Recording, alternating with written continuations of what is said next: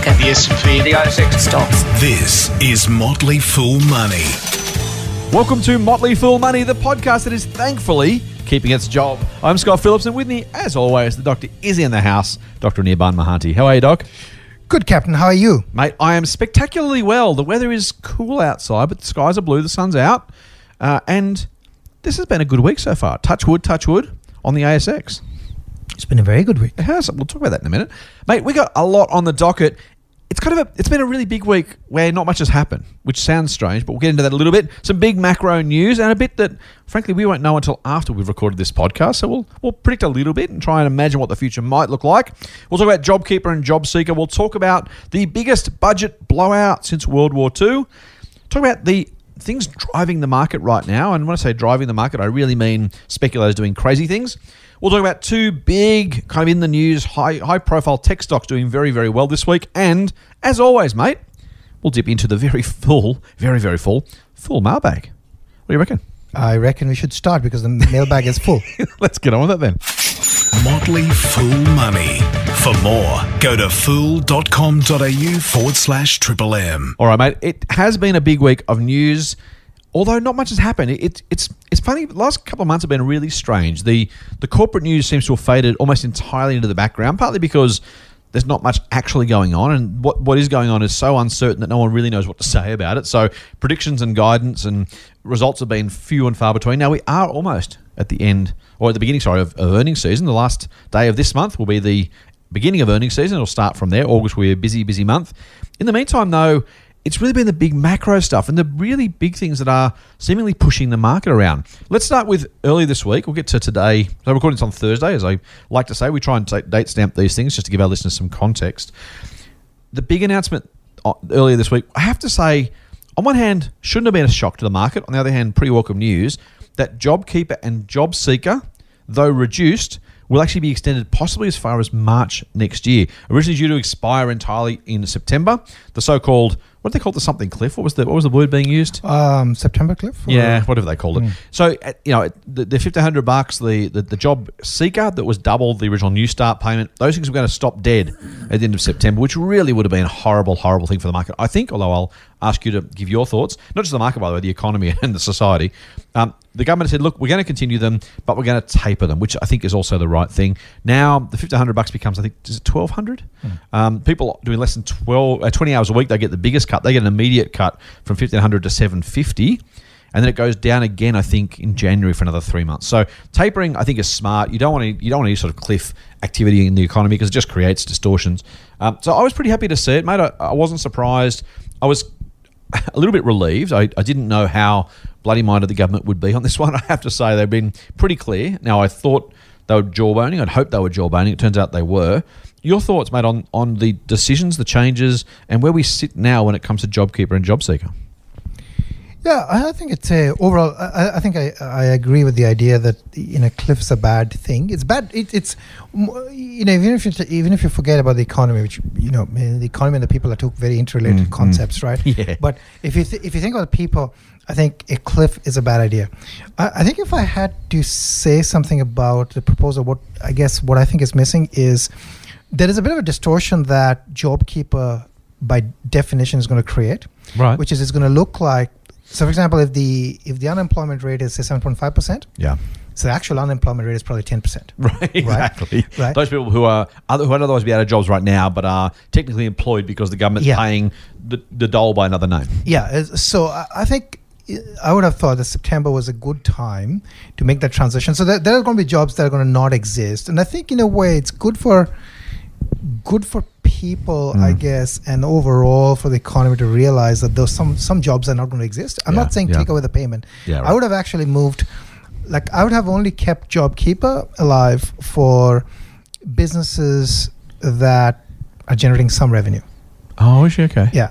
Uh, if they if if business is not back to generating revenue now, Yeah, yeah, it's basically on life support. Yeah. It's going to be on further life support for a long time. Mm. A lot of these businesses are actually not going to survive, Okay. right? And and in many ways, it's good for those businesses to go out of business early than later. yeah, right. Okay. Right, because you know you might be accumulating other. Um, Yeah. so you know you might be accumulating things like long service leave, for example, that you have to pay. So you you'll be Mm, accu- mm, mm. accumulating liabilities Right, that you right. you you keep. Basically, you're racking up liability liabilities if you're not going to get to the other side of the fence. I would have been happy actually for that mo- money to be moved to Job Seeker. Yeah, okay. Right, because then you're basically saying, well, you know, this job does not exist, but we as a government, as a society, are happy to give this That's a, that's a cool idea. Actually, I hadn't thought about that way. Yeah, so you, you don't change what the people get. You just No. you stop you stop the you stop the pretense of there's really a job left there. Exactly. I, in fact, I'd, I'd say that you know I would have you know been happy with the number of fifteen hundred, for example, being there for job Yeah. seeker Yeah. because you, basically what you're giving people is more longer runway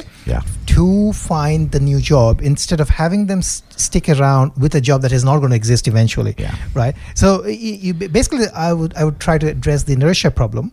Yeah, nice. I uh, like that that. currently exists. Yeah, yeah. So I think from a government's point of view, I think it's called I, I call this fudging of numbers. Yeah, right. Uh, no government wants to say that my unemployment rate is like I've got a million people unemployed. Yeah, yeah. Even if it's not the fault of the government, right? I Yeah, totally get it. It's not Yeah. the fault of the government, Yeah. but you know the Which reality is the reality is you've got un, in, a million plus Yeah. people unemployed, Yeah, yeah. and you're just faking the number using this method. Yeah. And I'm just calling out that it's it's, it's a type of faking.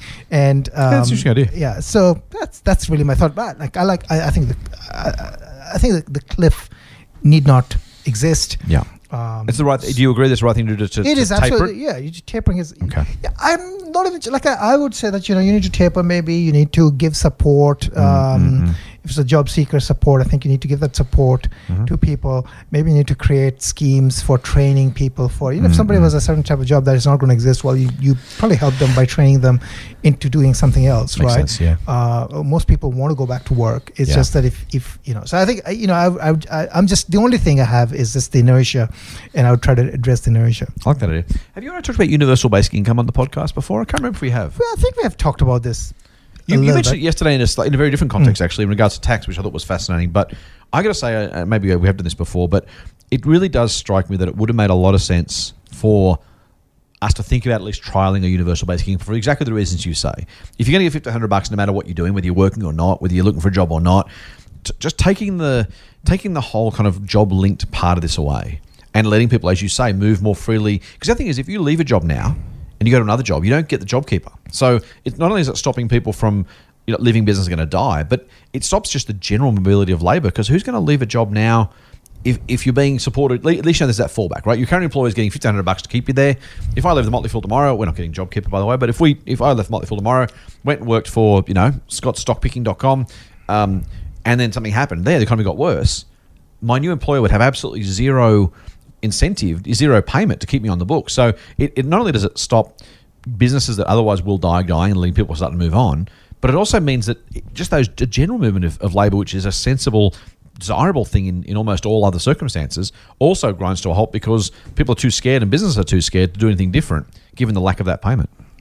Yeah, like I mean, so I'm not a fan of universal basic income Right. Okay. without a structural change to tax laws. As I've said, as I said yesterday, basically, um, if I was the treasurer, which I'm not, I would uh, actually not tax income at all. Okay. Uh, my my, I would say the income. This is a tangent on a tangent. I like it. Let's go. well, the income would be tax free. The uh, you know uh, there's a you know what the one of the popular and you, if you see around the world and uh, and it's, it's based on this sort of the worldview that if you see around the world there's this there's this us versus them debate. There's Mm, this debate mm, that you know mm. those people who are investors and have Yeah. uh, you know crazy ways of hiding uh, their cash, uh, but they they're spending plenty and they have all these things that other people can't Yeah, have. yeah. Right.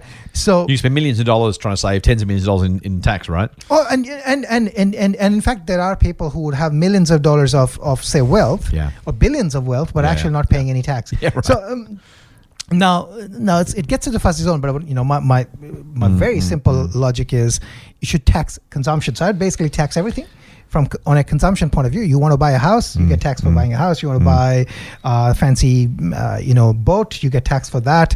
Uh, I would not tax income, Mm. and I would not tax anything else. Basically, I would say that everything flows through via consumption, Yep. and if everything flows through via consumption, then you can add this U- UBI component as well. Because I mean, ultimately, Yeah. the UBI is untaxed. Basically, there's no need to file a tax form at all. You would get you know, you you There's no tax to pay. there's not well, there's tax to pay. It gets collected Right. via a At the GST style model Yeah, yeah, at the yeah. point of sale for everything. Yeah. Right, no tax exemption. Maybe with the exception for maybe uh, healthcare, Yeah, right. um, uh, Education, maybe? and education. Maybe yeah, those are the two things in which and it's very hard to fudge those things. Right, if you're sick, you're sick, and if you want to study, you want to study. Yeah. But there's no way to fudge anything. You know, and, and then you can add a UBI component, and you know, uh, then you would not need a treasurer anymore. Well, someone's got to collect the GST. What about for overseas purchases? Does that, you know, at least if you pay income tax here, if you earn money here, you pay tax here. If I go and buy everything from Amazon in the US or from, I don't know, doesn't matter where, eBay or Alipay or something else, couldn't I run my entire life by buying things offshore? Yes, you can, but uh, I mean, uh, as as we have seen, right, big overseas uh, players uh, have come come around to basically collecting GST, right? I'm sure, Right, like you know, so Netflix collects GST. Amazon collects GST.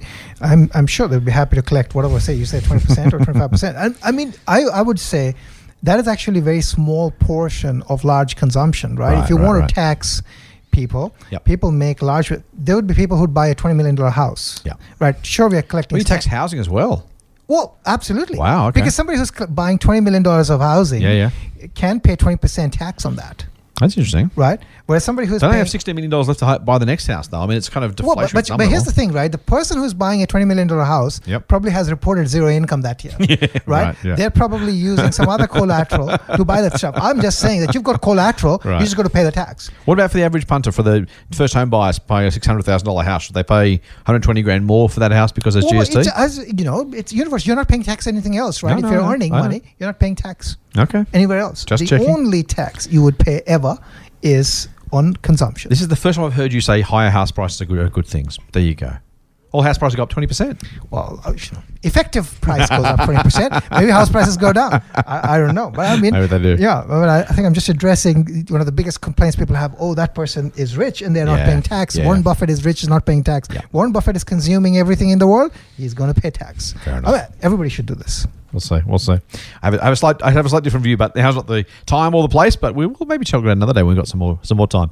Let's uh, let's move on though to keep stick with the macro, mate, and talk about what we don't yet know. But by the time this goes to air, everybody will know, which is the budget update being sent out by Josh Frydenberg or delivered by Josh Frydenberg today. Um, I've seen some fantastically large ranges of potential outcomes here. The budget deficit originally, so the budget, the budget balance originally was supposed to be a five billion dollar surplus. That was the government's original forecast. The numbers I've seen are deficits of anywhere between eighty-three billion and 110 billion dollars. Now, these are phenomenally large numbers. It'll probably be the largest budget deficit since World War II, which is I don't need to tell anybody a long time ago, and frankly, very, very remarkable circumstances. Now, these are probably as remarkable, though we're certainly not at, at war, thank God. Um, so, the biggest budget blowout since then, but also a massive range. I mean, you know, normally we, the economists all gather in a number, and it's going to be, you know, if, if the budget forecast is five billion, someone will say three, someone will say twelve, and that's kind of the range. A range that is a twenty five percent of the balance, and b has twenty seven billion dollars between the highest and lowest estimates. It just reminds me that we are in bizarre times, and really no one's got a really good handle on this. I, I dare say, whatever the numbers are, the real number actually when it comes in, because this is a forecast, remember, when it comes in, it'll probably be equally as you know strange or different. Because man, I mean, this is such a moving feast. What do you make of that, mate? Are you worried by a hundred billion dollar deficit? Are you worried by the range of outcomes? The any thoughts just on the sheer size and kind of reality we find ourselves in? The size doesn't surprise me. I think. I mean, Okay. you'd expect something large. Yes, yes. Um, I, the, the, I think the question is like you know if there's a deficit, what happens? Uh, you know, what are the repercussions of those deficits? I think those are the Right, right. uh, are the big questions. I mean, uh, like this has been something that we had not seen before, right? Yeah. This is you know this is different from all the other sort of crises we have seen in the past. Right. So, and there's been swift government action um, Mm. because of that. So, um, I don't know. I mean, if you think about, you know, on a worldwide scale, Mm. a lot of people have actually died, right? I mean, in Yeah, huge. equi- equivalent probably to, you know, a war, Mm. right? So, yeah. I don't know that you'd expect the economic impact mm, is also mm. like that, up to that impact. So, it's neither here nor there. I mean, you know, the Mm. government would have a budget hole. Eventually, the budget hole would get filled. Yeah. Um, yeah. Is it something you worry about? The sheer, I mean, obvi- you know, necessary tick, yes. Uh, how do you feel though about the the business as it is, or sorry, the businesses, the country as it is, um, with that sort of debt, that sort of deficit? I mean, do, do at some point we end up with a with a some sort of just straight out risk to the economy, to the to the society, to something because numbers get just too large, or, or is this manageable in your view? I think it's manageable. I mean, you know, I don't know. Like, I mean, is is the debt too large in like if you compare globally, or if you think about, you know, if you think in multi-decade terms, Yeah. is it is it a hole that you're not going to get out of? I don't know. I think it seems okay to me. I mean, it's not nice, but yeah, yeah. You know what I worry about? man? I so I tend to agree with you. The, the one the one concern I have, I think, a little bit is in the past, the economy has inflated its way out of most of the debt. If you think about the post World War II scenario, we had phenomenal economic growth out of World War II. We had not massive inflation, but high enough inflation that kind of took care of most of the interest bill. Um, to some degree, in real terms, you know, the debt falls just because the economy grows. In a scenario where this is, you know, there's, there's no obvious and fingers crossed maybe there is, but there's no obvious reason to think we should see a boom at the end of this or that we'll get inflation back. This might be, you know, with rates being so low and probably permanently or at least low for a very long time, I worry this might be the you know the very worst time to have this sort of debt, right? When there's just no obvious way of of getting back in on our feet the way we did post World War II. Yeah, I think that's that's a good point. I mean, are we going to get inflation back, and how fast is the economy going to grow at the other side? Mm. Those are question marks. I don't have a good. Uh, like I, I think the thing is that are we seeing any structural changes in the Mm. being made? Are we seeing investments being made for structural changes, or is it? Um, are we doing more of the same? Right. I mean, Mm. that's the question in my mind. Good point. And, and I What's think your, it- what do you have? A, do you have a speculation as to how do you answer that question, or is it just a one for the for the watch pile? Well, it's like uh, right now I, I don't have a sense because right now I have not seen anything being done Mm-mm. that is fundamentally different. Are we revisiting, you know, uh, from a, from a structural point of view? Are we revisiting how we tax? Mhm. Are we revisiting where we spend? Yeah, right. Um, so, are we doing anything different in terms of spending, mm-hmm. um, investments? The answer is right now no. Right. Are we revisiting the tax code? Are we thinking about how we um, how we collect revenue as like how the we as in the government collects revenue? Mm. The answer to that is also no. yeah. Um, at least thus far. So right right now it seems like status quo is on. Mm. That is problematic. I think Okay. if the status quo changes, and the status quo can always change, right? Yeah, right. Um, then I think maybe it's not that problematic. Mm-mm. Interesting. Okay. Um, uh, so let's. I mean, that's that's kind of the. Uh, just I guess let's wrap this bit up. I said as at the beginning, there's been a lot of a lot of macro news. The, the last piece was the vaccine stuff. Now, we saw the economy, the Australian market, sorry, jump on Tuesday by 2.6 percent, the largest jump in ages, I think, and the highest close in 14 weeks or something remarkable. I mean, this is these are not small numbers. Now, in the US, by the way, the S and P is back in front for the year, which is even more remarkable when you think about where they are and frankly where we all are in terms of COVID. So, I'm not sure whether there's, there's a comment there or not, but. Uh, but vaccine news, the JobKeeper news, I I am still again maybe not surprised because we are where we are, but I think still think we're seeing a really large amount of volatility, variability, speculation, call it what you want in the market. Um, every time there's possible good news, the market jumps. I mean, the travel stocks were up. I think Webjet. So I own Webjet and own corporate travel. Let's put that out very quickly.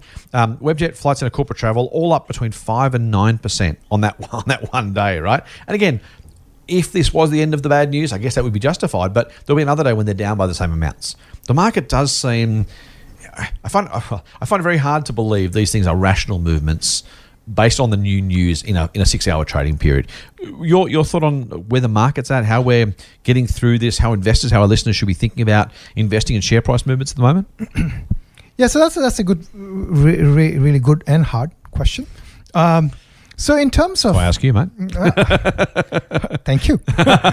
You're welcome. Um, in in terms of look look in terms of the market, I have almost my basic assumption is that Mm. the earnings this year are meaningless. yeah, I right. fair. Probably the earnings part of next year also meaningless. Meaningless for valuations or just meaningless for operational? How, how, what do you mean by meaningless in your well, when context? I say meaningless, I think you know from a valuation point of view, from a um, execution point of view. Like I mean, those numbers are not going to tell you much. right. I mean, if like so, like I mean, what does okay? So like you know, uh, let's let's say let's use Flight Centre, right? If Flight Centre's revenue is 0 Mhm. what does it tell you? Nothing. Right. Right. It doesn't really tell you anything about execution because it all basically says that well, it, it says something about the business model and and the area they're in, but it says nothing about execution. And Uh, nothing about next year's earnings potential. and it says nothing about really next year's earnings Right, potential, right, which right. which really goes back to business potential, right?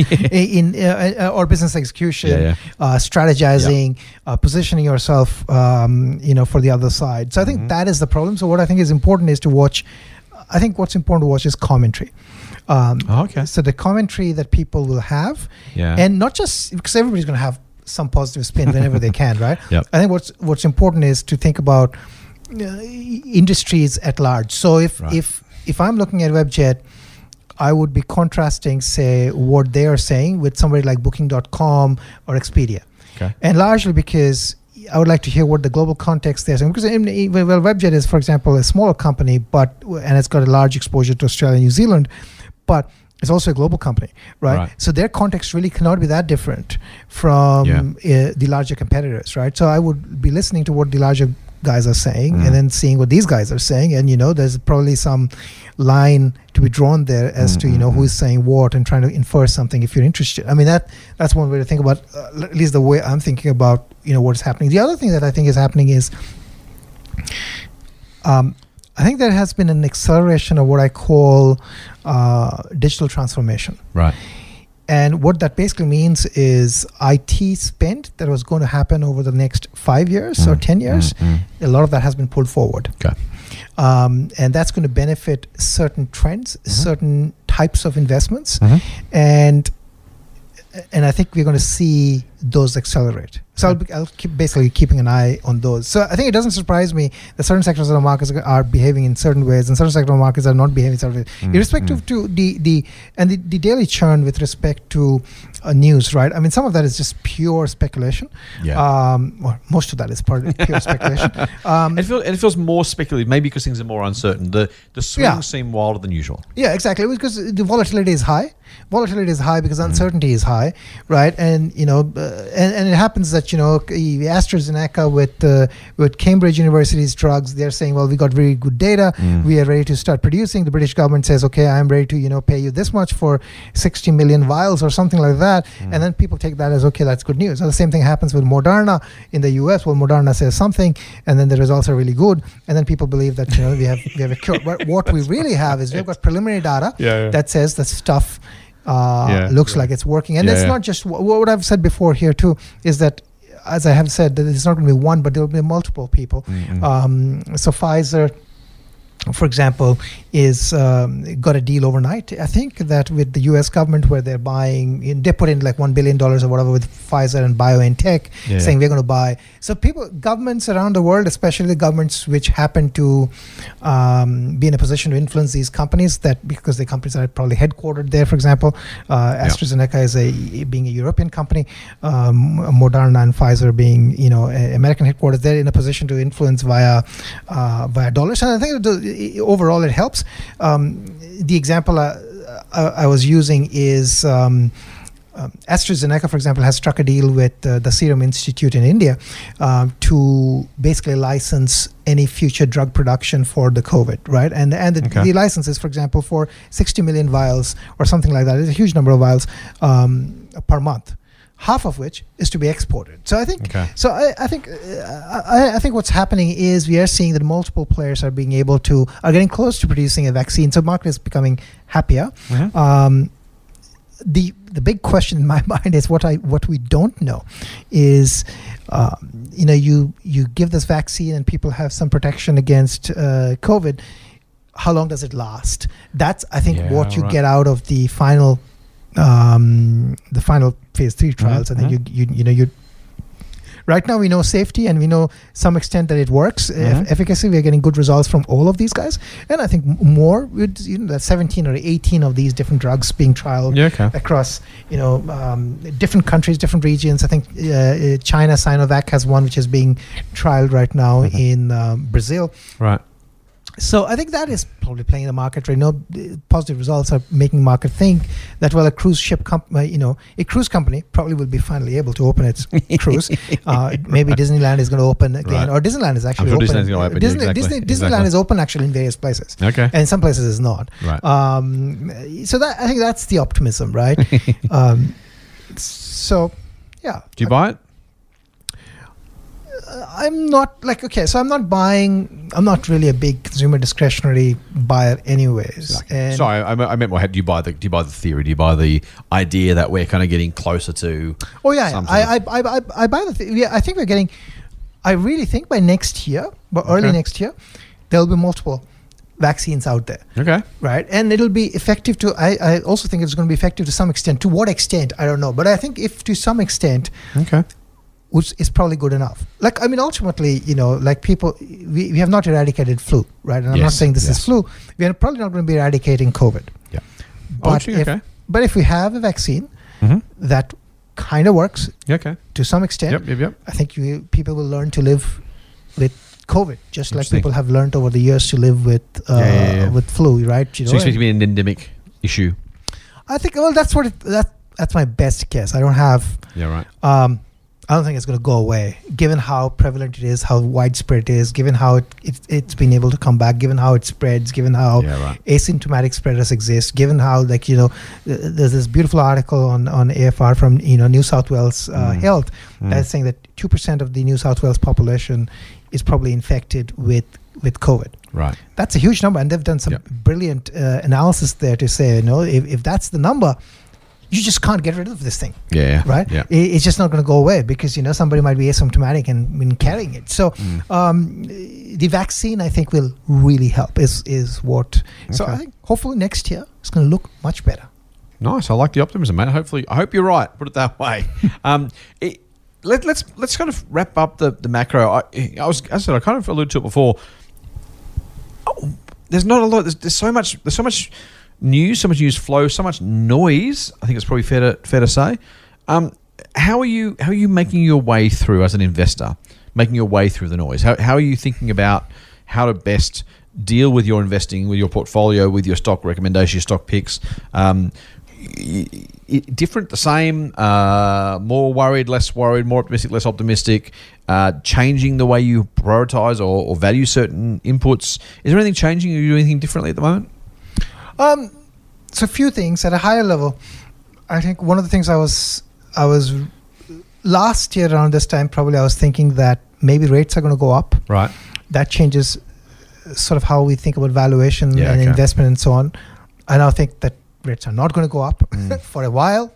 so that changes how again you, Yeah. sort of uh, pursue valuation. So I think that, you know you could be a little, you could off, you could for very high growth companies be uh, mm, be more lenient with Okay, with with how it's but it's only really app- in in my view this really only applies to where there is growth solid Yeah, growth right. Yep. yep. um that's number one the number Okay. two thing is you know i mostly invest in sort of tech uh technology a Yep. lot of software sort of things i think those things are getting a tailwind i mean there was a tailwind for them anyways but i think that that digital transformation that um those ideas Mhm. are going to get a real big push Mm. and so that has meaningful impact i think and again how you Mhm. think about growth rates i mean a lot of these even the smaller ones bigger ones Mhm. are reporting uh, really good numbers out of even during covid which is um, which is very interesting Mhm. i think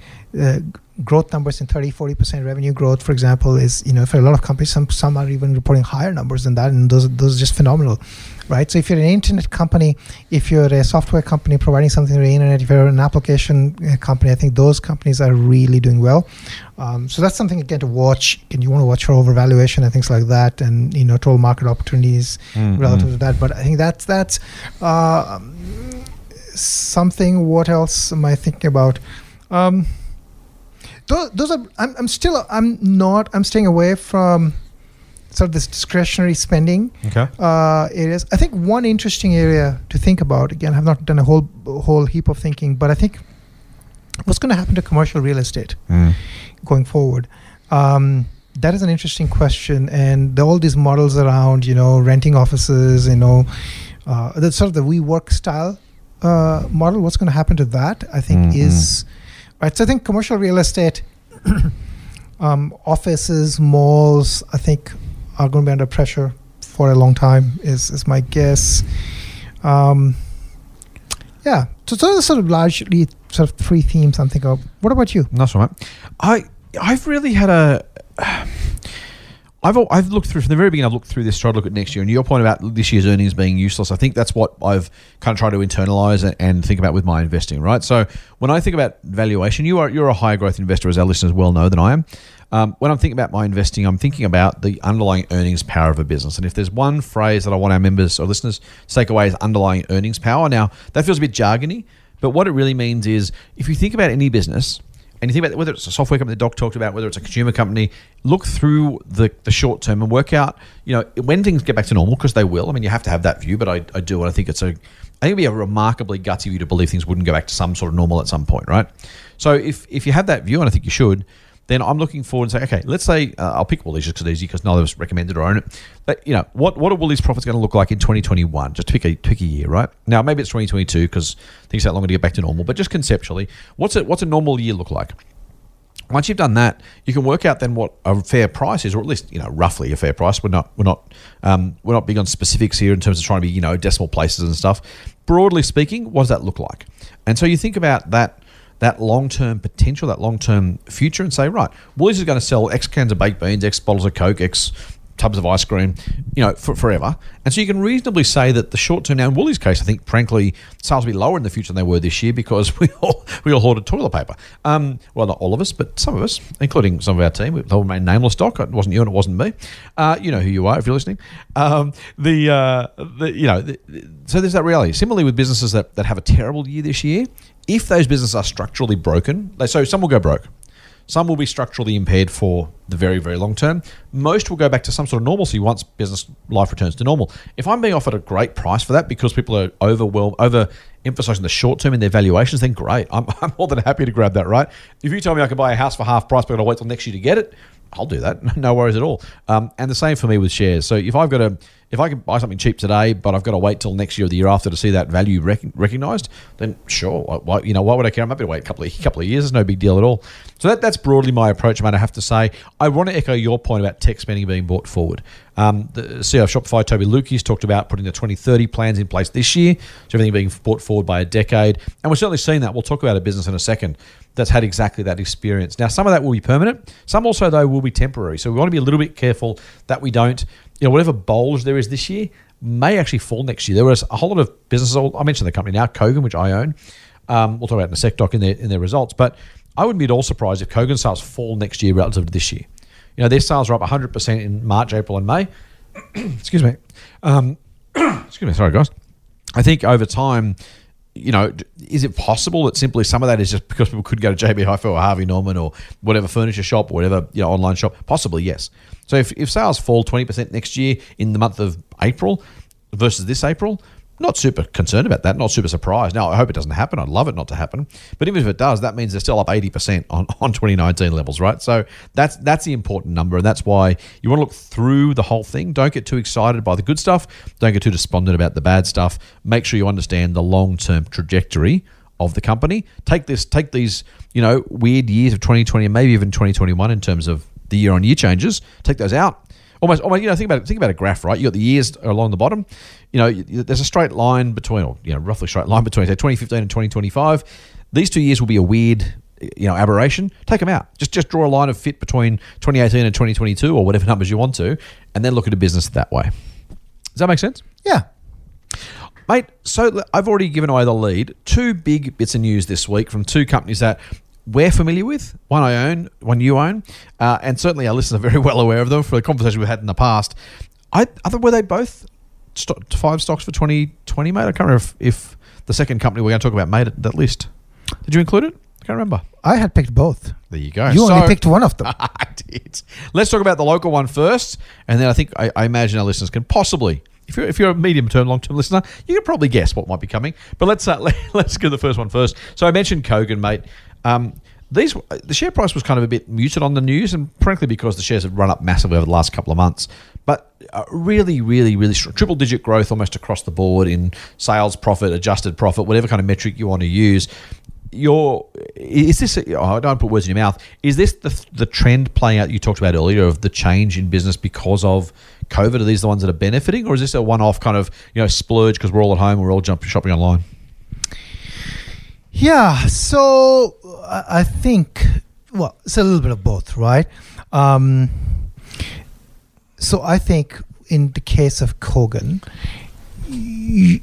some of the spending is basically forced, right? I mean, if you if you want to if you want to if you're told you can't leave your home, yeah but you need to buy toilet paper, yeah yeah it's easy to buy it from Kogan.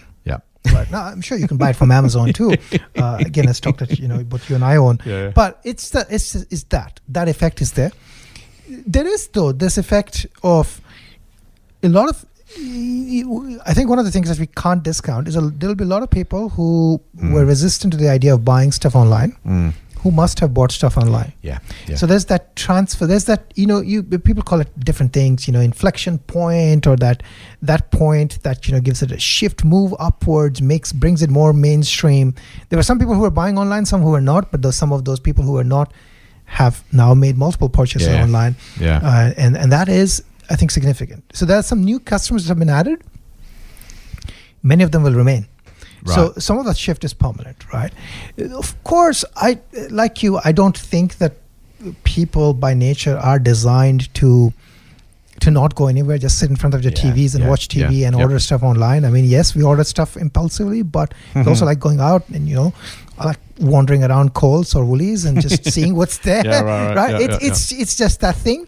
Um, so I think that will happen. To, um, so I wouldn't be surprised if Kogan said next year sales are Yeah. not up, are down even. yeah it kind of makes sense, right? You can't grow sales at 120% in a month, year on year. Yeah. Uh, Given such an, oh, you can, but given such an extraordinary push, it makes sense that you almost expect some people won't, won't you know, it's not so many things you buy from Kogan, by the way, too. If you Yeah. bought a TV and a, fridge like this year, you're probably not going to do it next year, are you? Yeah. So I think you know that that, that is um, that is something Hmm. to uh, yeah. So it's I, I think Yeah, it makes sense. I, I think it makes sense. I- Now, I, I will yeah. say again, I- just a full disclosure, I own shares in Kogan, um, and we did recommend it to our listeners. Was it both years? This year and last year, it might have been, I think. Um, Hopefully, our, our listeners made some money out of that. I'm looking at the 2020. Uh, no, so 2020, you didn't. Even I didn't. There you go. That was not a good idea. No, what, 2019. Um, with, with 2019, we did. We both both said yes. Uh, what was three, the price? Three dollars and thirty-two cents. There you go. It's It's right, up. done okay. It's up four hundred and twenty percent. That's a lot. It's not bad. All right, let's not give ourselves too many pats on the back. Uh, let's move to another company that uh, I, I like probably. pat on the back is is nobody else is patting my back. I might as well pat my back. I guess I suppose we don't want, we don't want to come across as uh, we, we make some mistakes. Put it that way. So hopefully more winners than losers. But uh, yeah, we're, we're we're pretty happy when things go well. We're glad our, glad our listeners who followed us have done well. Motley Fool Money. Financial advice for real people, not trust fund hippies. Sign up for the newsletter at fool.com.au forward slash triple M. You might have mentioned this company once or twice before. A little, a little, um, little automotive manufacturer in, in California. Um, the name escapes me. It's um, uh, Yeah, it's Tos- a, it's a, uh, Tos- some- yeah, it's a small company. something like that. Really small company. yeah, yeah, yeah, yeah. Um, Here, here's actually this is something that I didn't think would be true, go on, but it is true. go on. So, um, you know, pick the small company, um, Kogan. Yep. its shares are up actually from that particular date that we picked it, 419.6%. Nice. We'll take that. We picked this other automotive company. Its shares are up only 401%. Okay. So, so not not as well. Not as well as I would as not well. have thought that would be the case, but that is the case. Um, So two four hundred percent gainers. That's a pretty good, pretty good result. Yeah. Let, let me put let me put some of our newer listeners, or maybe our listeners haven't been paying attention, out of their miseries. The company we're talking about, of course, is Tesla, the electronic vehicle manufacturer and energy company helmed by Elon Musk, the ever quotable, ever watchable, ever uh, writable, aboutable. Can I say that? There's, there's I probably a word for that. Uh, I just did. Um, great results. Overnight. So again, Thursday morning we're recording this. Um, shares are up four percent after market, so the market liked it. Some of the highlights, mate. Have you got some some quick thoughts on on how well Tesla's doing? Maybe some some observations. Well, well, you know, more than the four percent. I think what is really crazy is the shares are up seven x from last year. That's a lot. That's a lot in one year. So, yeah, the highlights. I think. Well, everybody was was. I, I mean, they had really good results in a in a sort of pandemic environment. It, it's Yeah. really important because the factory was shut down for six six weeks Right. of this quarter. Um, they had um, a free cash flow of four hundred twenty. Uh, million dollars. Uh, Mhm. it's no 418. Uh, Elon Musk would have loved it to be 420. Yes. Um, but it landed up being only 418. How unfortunate for him. 480 million dollars of free cash flow in one quarter. That's Mhm. something. Um, cash balance was up by 530 million dollars to um, to about 8.6 billion. right. Um, they've announced their next gigafactory is going to be in Texas. Uh, they're building a gigafactory. so gigafactories are factories where they manufacture their batteries and their cars. So they, you know Okay. they're building one in Berlin, um, and one in, and they're building a second one Mhm. in China uh, as well. So three Okay. gigafactories in parallel. This is the first time that's going to happen. Um, yeah, and you know, but profitable. It, this was the fourth consecutive quarter of a of GAAP profitability. I don't pay too much attention to the GAAP profitability. How, how's that with GAAP, mate? For those who aren't familiar with the US accounting, yeah, so so this is basically generally accepted accounting principles. GAAP. GAAP, correct? Yeah, so this is this is the equivalent, I guess, of the statutory profit that one might report. So using using all the accounting rules, Yeah. which which they have to do, right, by definition. So that's Yeah. why they have them. Uh, we have IFRS, which is International Financial Reporting Standards. Lucky I got that out. Yeah. Um, a- and, so when when companies do their numbers, they have to adhere to certain rules. And so they have in the US GAAP or here IFRS, you may see A dash IFRS, which is the Australian version of it. But often those numbers, and we've got to be a little bit careful here, right? Often those numbers management claim aren't, aren't accurate, and sometimes they're trying to hoodwink us. Um, Yeah. Adjust management earnings, adjusted earnings, underlying earnings. Yeah. Sometimes it's just an excuse to try and divert attention from the real numbers. Other times, though, there are some there, there are some adjustments worth making, at least to think about the actual proper operating performance of the business. And in Tesla's case, you're saying the GAAP is not as useful. Yeah, it's not very useful. I, I mean, I look at the operating, um, I look at the operating income, which basically you know, Right. is the beta number that people say, and I look at the non-GAAP EPS. Okay. Um, you know, the operating income was 1.2 billion dollars Mhm. for this quarter, which is like at a 20 percent margin, which is very, very good. Right. Um, that's up from a nine percent margin the year ago. So I Mhm. mean, you know, the business is scaling. Um, you know, clearly. There's been a paradigm shift, you know, like people now probably would agree that there's going to be EVs, and you know, if there's if you think about EVs, then the the EV leader is Tesla. Mhm. Um, now it's no longer about you know those competition. The, it's I think the story used to be last year. Competition is coming Mhm. and coming Mhm. and then coming, but competition has been Mhm. coming for 20 years and they have not arrived. Well, there's a, a company called Nikola, which is a hydrogen business that's valued at some squillion numbers of sales because there's no the- sales. but have not produced a single thing.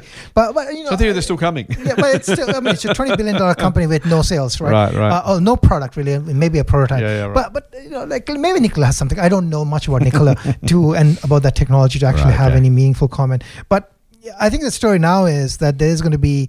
EVs. EVs are going to be the mainstream vehicles. Right. Uh, a lot of governments have incentives now in place that they want to phase out um, internal combustion engine Mhm, cars, mhm. and, and therefore the, the, question really is about the internal combustion engine manufacturers losing market share Right. to EVs. Right. And new EVs coming are not really com- competition for Tesla; they're competition for themselves. Right. So if Nissan releases an EV, it's competing with Nissan, not with Tesla. Right. Right. Uh, in, in in another way to think about this is that, and this is something that's very interesting. I find this very interesting. This is when a, a market is disrupted Mhm. with different things and this the equivalent might be you know when when you release an a smartphone that is Yep. taking over the the not so smartphone market right Okay. So the BlackBerry taking over from Nokia, the Apple taking over from BlackBerry, that kind of. that's that's kind of thing. But so the market is huge, Mhm. and you can think that the other guy can compete with you, but you can Right. also think that if if you have a small, if you have the leader Mhm. in the technology that's going to be the future, Yeah. And you have a large share of that market, Mhm. even if your share over time decreases. Yeah. Remember, the market is huge. Right, right, yes. yes. So, So, you're saying if, if, Tesla's share of EVs falls, but the total EV pie grows, Tesla's still going to do very well. yeah, so like Right. I mean, the, the total EV, if the total pile is 80 million cars and Tesla Right. has 20 percent of that, Tesla will be probably the most profitable company on the planet. Right. Right. So, um, so that's the way to think about it. And I think that's a lot of people have not been thinking about it. You know, and there have been other issues with the company, but I think people have not been thinking about that. You know, and this is we're just talking about right now. If if we think about the narrative, narrative is oh the company is overpriced because it is priced. It is as an automotive company, it's priced like tech. Yeah, right. But when people say that, they forget that is a battery manufacturer. When I say Mm, battery, mm, battery pack manufacturer, it's a Mm. company that has an Autobidder program, which is how it bids for energy. Right. Um, the, it, it makes storage at grid scale. Mhm. It makes solar roofs. It makes solar tiles. It makes solar, you know, installation things. It has a self-driving automation um, unit. It, does all of these different things that you you know you're not you're not valuing when you think of it as just an auto man, auto manufacturer, right? Yeah, right, right. Right. So I, I mean, you know, I think I think those, you know, again, I like the sort of very disruptive Mhm, companies mhm. that create new markets. You know, this is one company that's creating maybe multiple markets. Mm. So fascinating company to follow, very volatile one to own. But profitable. You've done very well. Yeah, I've done very well. It's, it's my largest holding. I, as I've said before, I've I've advocated for this. Mm. company. One of the things I find frustrating with this company is that advocating Tesla always has resulted in people fighting or coming back to bite. And at, there was a point where I basically said, "Fine, you don't want to make some money. Mm. That's fine. That's your Mm, problem." Um, and you know, so I bought a lot of shares when the shares were down last year. So Nice. you know, this turned out to be my large holding by a mile. Now it worries me when it goes up a few percentage points this way or that way. Um, Right, right. But Yeah, yeah, it has an outsized impact on you. on yeah, it has an portfolio, right? outsized impact on the portfolio. But Nice, I mean, nice. yeah, like I, I think First class problem to have, just quietly. yeah, it's a, it's a first class problem to have in many ways, and you know, I just keep holding it. You know, and I, th- I think, as I said, you know, if there's a com- Mhm. company that's going to be, you know, I look at this as Amazon plus Apple put together Right. in many different ways. Right, uh, right. So Wait, just for those for those listening, I'm not going to bite. I'm not going to have a go back, but but let, maybe ask you to do it. What would you if you were if you were telling people about Tesla as an investment? You kind of have. What's the biggest risk in your mind? Is it is it competition? Is it the retention of margins? Is it the size of the market? If, if you are, and again, you're, you're strongly bullish. So I'm not asking you to to make an equal case here, but you know, what what are the what are the one or two things you think? I love Tesla, but I'm worried about. th- You know, these are the things that could go wrong. These are the most likely things that could go wrong, and maybe upset the thesis or having reconsidering owning the shares. So, like a lot of things can go wrong. Like, I mean, I guess the biggest worry for this company Mm. Was a situation like this the pandemic, Right. Yeah. right? Yeah. Where you have basically one and a half Right, factories. Economic disruption, right? Yeah, Economic okay. disruption. Yeah. And I guess here's way, the way I look at it. Mm. If this pandemic had, had hit Mm. before the Shanghai factory had come up, Right. situ- the things could have been really different. Okay. Right. Yeah. So right. I think they still are. They've got single points of failure Mm. in many different ways. They've they've got one factory in China, Yeah. and uh, which they've been scaling rapidly, and then one factory in the U.S. Okay. in California. So they've got a couple of Yeah. points Right. of Meaningful. failure. Yeah. Yeah. Okay. Meaningful points of failure. Yeah. Okay. Um, it is still a, a goods manufacturer, right? As a company, right. it's not software. It's not replicatable. It has lots Mhm. of capital needs. Um, so those are the risks. I think you know it, it needs to be able to raise capital. So far, it has had no problems raising capital, but I mean, it needs capital. It has it's got product that it needs to sell. It needs to produce it. It's not like software. So it's h- much higher risk um, than you know a traditional you know high PE software investment because you know you could just duplicate the software you hit copy and you can copy and you can you know, already run it on the cloud and anybody can access it right so it's Yeah. it's that there's a fundamental product risk here um, it's also got a lot of key man risk with it so uh, I Mhm. think Yes. um, Is that the single biggest risk? I mean, it's no, always I, done I, don't think, I don't think that's Oh, right. you know I don't think it's, it's got I think a company like Tesla over the last 20 you know Mm, mm. 15 18 years Yeah. has hired basically the best talent Okay. in every uh, if you if you want to work on computer vision and self-driving Mm. if you're not working at Tesla you're not good Yeah. Right. you're just not good right that's why you're not working Does it Tesla happen though without the, the sheer force of nature that's Elon? I mean, there there are smart people in, in all sorts of industries that don't necessarily go anywhere. I would, and look, I'm I'm I'm not a massive Elon fan. You, you know, I've got some concerns with him generally, but I'm not going to. No, it's not about that. But but I also absolutely recognise that. Well, I believe without Elon, it wouldn't have got to here, and I'm not even sure personally whether it's self-sustaining without him. Just sh- the, the the stuff he adds, the, the magic dust he sprinkles on the business, takes it from a very very impressive, high quality, super capable group of people through to a world-beating car company. Like I think there's still a gap there, which is entrepreneurship in some form. Though uh, um, the reason I'm saying that over time, I think what happens is good leaders Hmm. create other people in the company. Yeah. They might not be visible to us today, right? Right, So, uh, you know, who is the the chief operating officer equivalent, Yeah, for right. example? It Right, may not be o- obvious. Maybe as a leader, he So shields who, the who is who is who is uh, his his Tim Cook to Steve? yeah, Jobs, who's for who's who's but but but Steve Jobs had died in 2011 or Yeah. 2012, Yeah. right? It didn't mean that you know Apple failed. Right, Apple has right. done fan- fantastically well. Tim Cook has taken Yeah. Apple in in a fantastic different direction, right? He's Right. grown the company in brilliant ways. And as I said, you know, he's our most underrated CEO. You disagree, but I would say he's the most No, no, no. I underrated know. I CEO. I'm But- just going to underrated. but the deep, the deep bench, Yep. a good CEO will create a deep bench. It might Yep. not be obvious Yep. immediately, but I think a good CEO creates a deep bench. And I, think I think really, like, you know, So uh, if Elon must- it, if Elon dropped on a rocket to Mars today, you wouldn't reconsider owning your holding your shares at the current price. no, because I, I really Okay, think, cool. for example, like you know, people like Andrej Karpathy, they're the Mm. best. Mm. There is no other Andrej Karpathy in the world when it comes to like you know, with the director of AI, for example. Right, okay. Right. Um, their ability to attract the best talent. If you want to do EVs, if you want to Mm, do mm, batteries, if you want to do, you know, um, if you want to really change the world, yeah, yeah. that's where you're working. Fascinating. right? So I, I think that is their biggest asset, right? Mm, yes, I think Elon being there is is the magnet that is pulling people in, but Right. you know, and maybe the company slows down the the, Yeah, the pace of innovation that they've got. Yeah, right. Um, uh, but I Okay. think they're beyond that point where Right, right, they're permanently impaired because Elon leaves. Uh, it- They're at that point where you know, like Mm, Yeah. where Apple was Yeah, in many ways. That you know, they're they're beyond. They've got now critical products out there that, mm. in a way, they have de-risked themselves to that extent. Fascinating. Yeah. They're now, they're now at a point where they can always self-sustaining in, in Yeah. different ways. Yeah. Yeah. Nice, mate. Let's let's uh, let's move on. It's time for a couple of questions. We've we've we've taken a bit of time chatting about that. I hope our listeners have enjoyed. it. I've certainly enjoyed the conversation. Um, let's though go to the mailbag because we've got lots of great questions from lots of great fools. The first one, mate, comes from Sharon. We always love our female listeners. We love our female questioners. As I've said, we don't love you any more than the blokes, but we love hearing from you because there are way too many, way too few women in investing. So always love hearing from from our female listeners. Hi Scott and Doc, a question for the podcast, please. I understand that if an online broker goes into administration for some reason, my stock holdings are safe and would be transferred to another broker. But what about the cash sitting in my trading account? Would it be returned dollar for dollar? And how long could that process take? Thanks, Sharon. Do you have any thoughts Okay, yeah. that? So I think it's an e- a relatively easy one. If the Mm-hmm. cash is held, um, so typically most brokers would be required to hold the cash in a uh, an authorized deposit taking institution, Mhm. right? In a trust account. Yep. So the cash is, in theory, untouched.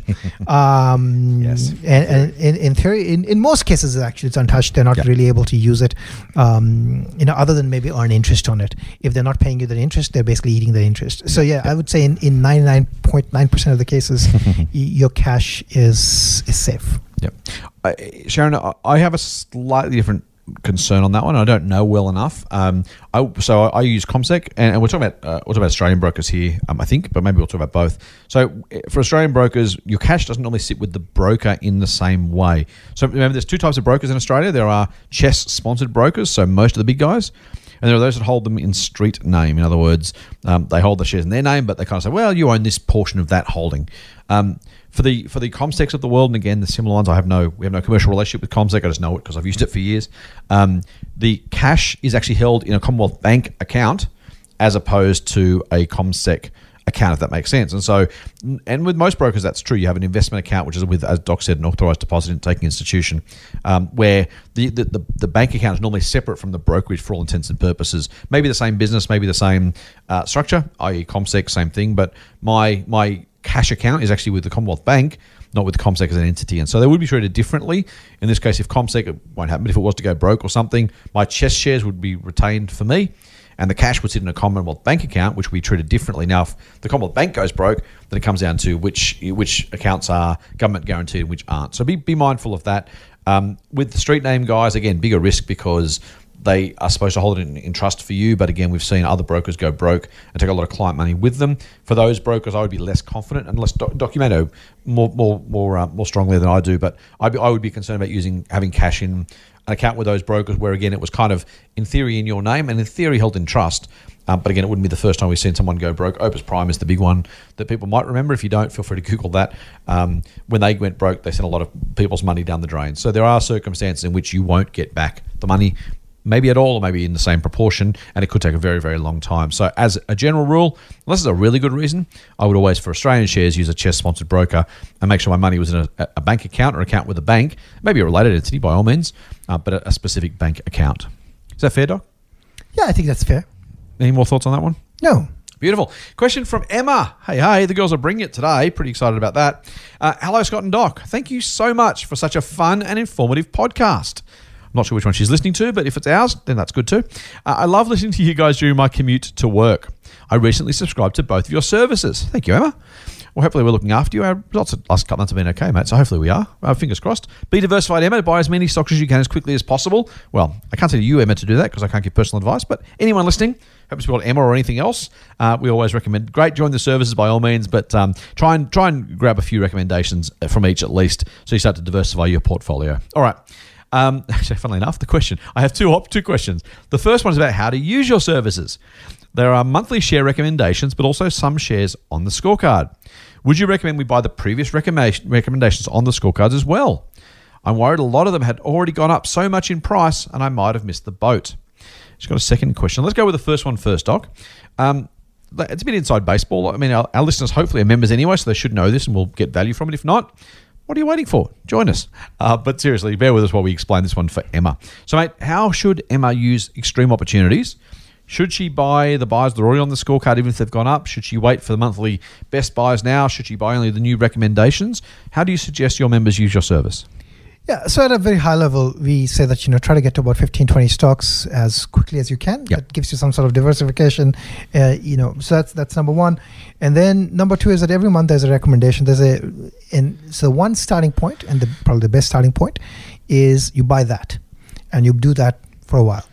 Along with that, we every month we also have what we call best buys now, which basically looks at the scorecard and says, well, of all the stocks that we think are buys, um, which is what she's referring to, Yep. These are three that you can look at for this month. Yep. And so that's you know so you get the recommendation plus and and the best buys now in our, in our case it includes the recommendation that we have made that meant plus two others. So it's effectively you've got three ideas to choose from. Um, so you've got three ideas. Effectively, every month every month you're getting three ideas to look at. So you know you look look at that for like six seven months. You've got 18 ideas. Some of them are going to repetitions, of course, but 18 20 ideas that you're Yep. looking at, and that Yep. should help you get to your you know 15 stocks that you want to own. So that's the way to do it. I- I- our our our point of keeping a stock as a buy effectively is our way of saying that uh, the stock looking at it today um, over say five year period Yep. is likely to be the market if we feel that's it's true then it stays a buy otherwise we would, would move it back to hold Right. or if it's not you know if it, it's not really going to do it you're going to sell it right that's how we that's what we mean by a buy hold and sell So you have categories of or, or levels of best ideas, really. Any- Anything a buy is is in theory hopefully market beating, so Yeah. we think it's worth buying.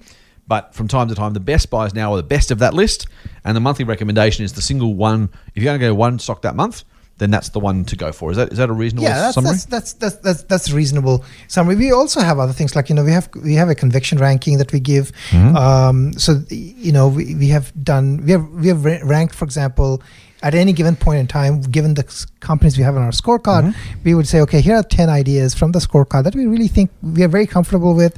Um, they may not be best buys now in that sense, but they might be good starting points for various reasons for you if you are looking to Okay. round up your portfolio. You know, we think of these as as, as conviction, the high higher conviction ideas of the lot. Right. Um, and you know, yeah. So I think there are multiple ways in which you can go about building your portfolio, but I think the key thing is that you know buy um, buy a number of them, which gives you diversification. Yep. Buy them over a period of time, and, and I think the last point is important, which is why we leave companies on buys, right? And the, in, in a classic example, uh, take Kogan for example, right? Kogan was three dollars last year, Mhm. then it was four dollars, then it was five dollars, and eight dollars, and maybe went back to like About three. you know three Yep. and then it's gone back to 17 right, Right, the, right. the whole point of this is that a good company should be creating value over time Yep. and you should be able to buy that good company over time Mhm. and add you know it's basically the idea of adding to your winners right so we typically keep companies that are doing well Mm. as buys um, and on eo we would you know if the company is actually not doing well we'd be very quick to move it to hold and you know we, we would also sell if we think you know the thesis is not panning out Mm-mm. so, um, so the, you know, basically, a buy means that the execution is working out, and therefore you can you can look to buy over a period of time. Nice, like it.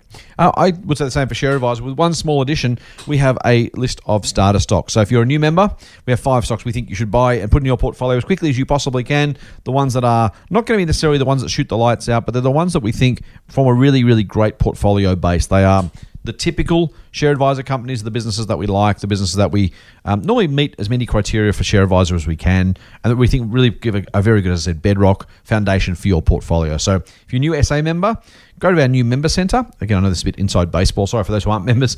Um, go to the new member center and you'll find our list of starter stocks.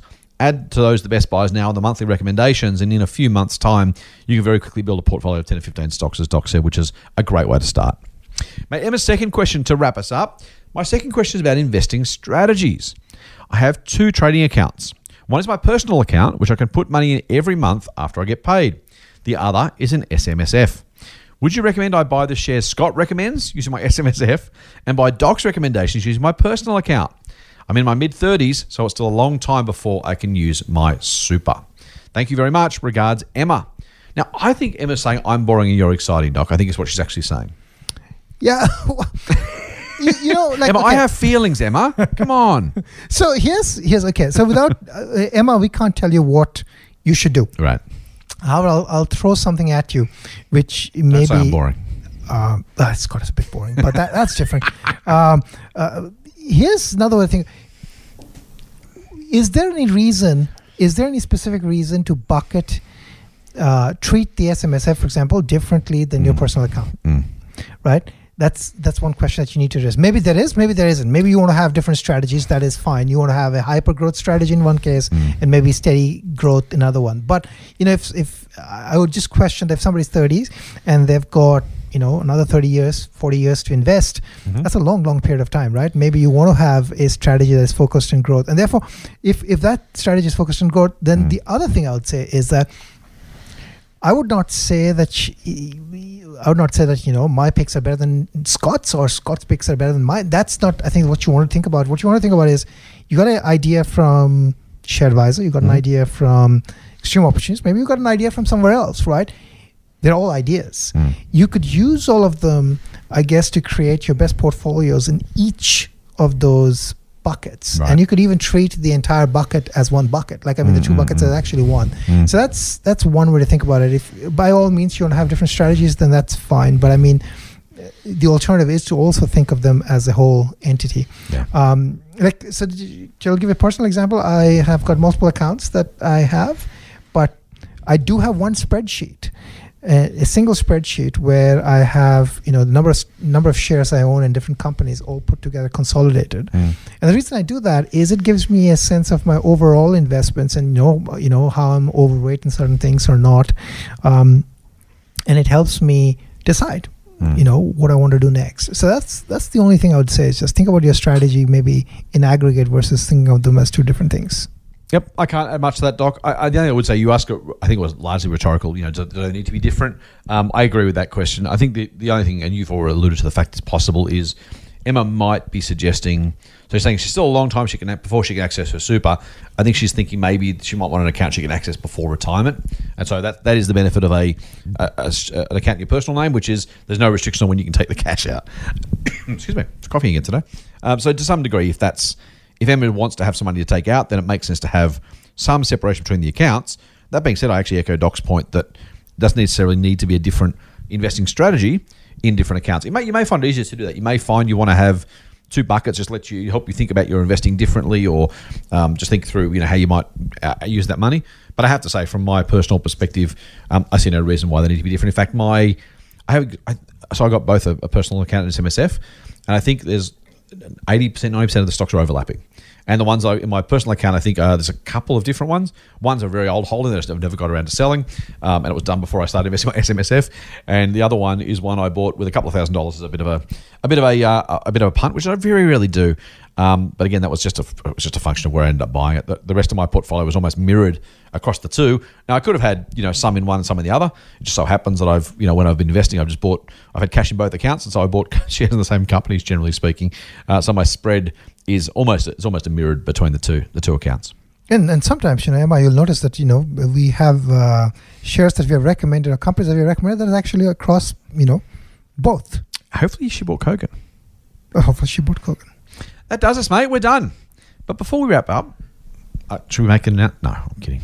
We will be back on Sunday with a special mailbag edition of the podcast because we have pages and pages and pages of your questions and we love answering them. So thank you for sending them in. Uh, I will give all the socials to, on Sunday. So if you think you've got a question in mind, maybe you already know the socials, maybe you don't, but tune in Sunday for the mailbag and for our contact details. But one thing I do want you to do is subscribe to the Triple M Motley Fool Money podcast. Do it through iTunes, do it through your favorite Android podcast app, or do it through Podcast One. Any or all of those will get you to the foolish goodness that we give you every week. And of course, if you do enjoy the foolish goodness, please feel free to tell us. We always like positive feedback, but also tell your friends, tell the world at large, put your mark on the global stage on one of the app stores and let people know that you're enjoying the podcast. Give us some stars if you wouldn't mind. A couple of narcs on there. It's one of those things. Always, so I, find, I find the narky comments they, they seem to hit more hard than the than the non narky comments, but the non ones are much more appreciated. So if you want to give us some feedback, please feel free. Um, give us some stars. It helps other people find the podcast, as we've said before. And if you're enjoying it, we hope other people will as well. It's a free podcast. We do it as a, as a bit of a public service. It's a bit of brand value in there, of course, for us, but largely we're doing it because we like doing it. And uh, we hope other people will enjoy it as well. Now, lastly, speaking of extreme opportunities, if you want to join Doc's service, and you should, go to fool.com.au forward slash EO podcast. It is a kid you not, what I think is the best value in the market right now, given the price, given the education, given the stock picks, given the great stuff the dog has to offer. Can you really afford not to join EO for like less than a cup of coffee a week, less than half a cup of coffee a week? It is just, I've got to talk to Bruce about the pricing, Doc. It's very cheap. Way too cheap. Anyway, I feel cheap because of that. Well, you are. No, I, was, I, I won't be. I'm rude. just feeling cheap. I won't be rude. what does Warren Buffett say? I don't wear cheap suits; they just look cheap on me. I think that's my that's my story. I think. Anyway, go to fool.com.au forward slash EO podcast and join Motley Fool Extreme Opportunities and get the best of Doc and Kevin and what they have to offer. All right, that wraps us up for this week's Motley Fool Money. We'll be back on Sunday with another dose of foolish insight. Fool on. Fool on. The Motley Fool and people appearing in this program may have positions in the companies mentioned. General advice only. Please speak to your financial professional to understand how it may pertain to your situation. Subscribe to the free newsletter at fool.com.au forward slash triple M. The Motley Fool operates under Financial Services License 400691.